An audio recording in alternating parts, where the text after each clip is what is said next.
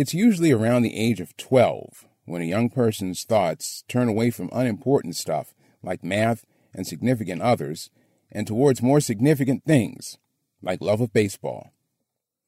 In recent weeks, the local newspaper has carried equally passionate, though diametrically opposed missives from 12 year olds over the same topic the Orioles.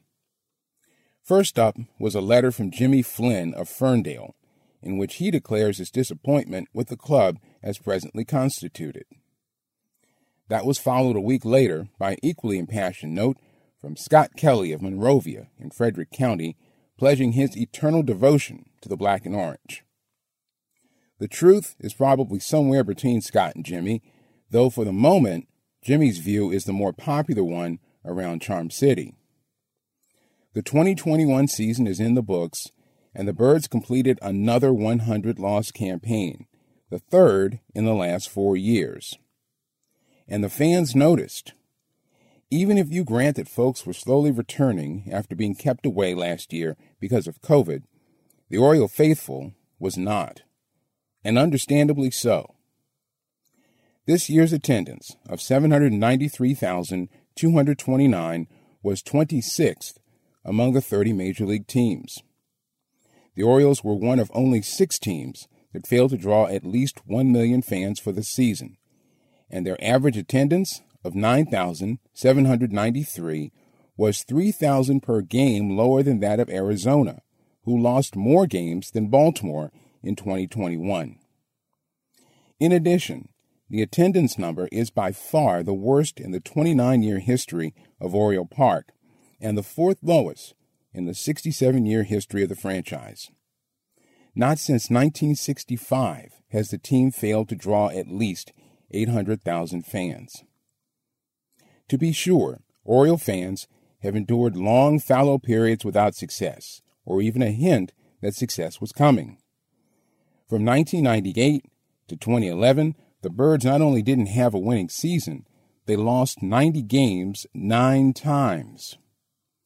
But this current run of futility feels much different than that time for two reasons.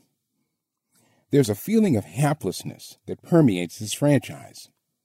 Simply put, this team struggles to be mediocre. There are individual signs of progress. Center fielder Cedric Mullins and rookie Ryan Mountcastle each put up numbers that could win them baseball wide awards. And Trey Mancini's continued return from cancer is inspiring. But on far too many nights, the Orioles are overmatched, falling hopelessly behind and looking more like their farm clubs in Norfolk and Bowie than what a Baltimore team should. Which brings us to the second problem.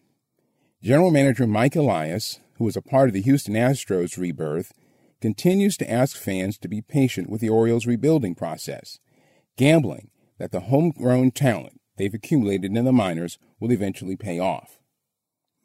Elias essentially declared the Birds out of any meaningful free agent acquisitions in the offseason, which means that unless some minor league talent bubbles up and improves, 2022 will likely look a lot like 2021.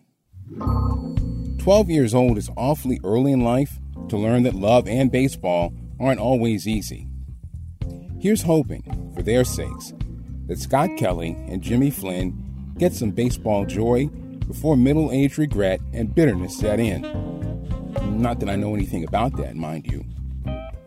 And that's how I see it for this week. You can reach us via email with your questions and comments at sportsatlarge at gmail.com and follow me on Twitter at Sports at Large. Until next week, for all of us here, I'm Milton Kent. Thanks for listening and enjoy the games.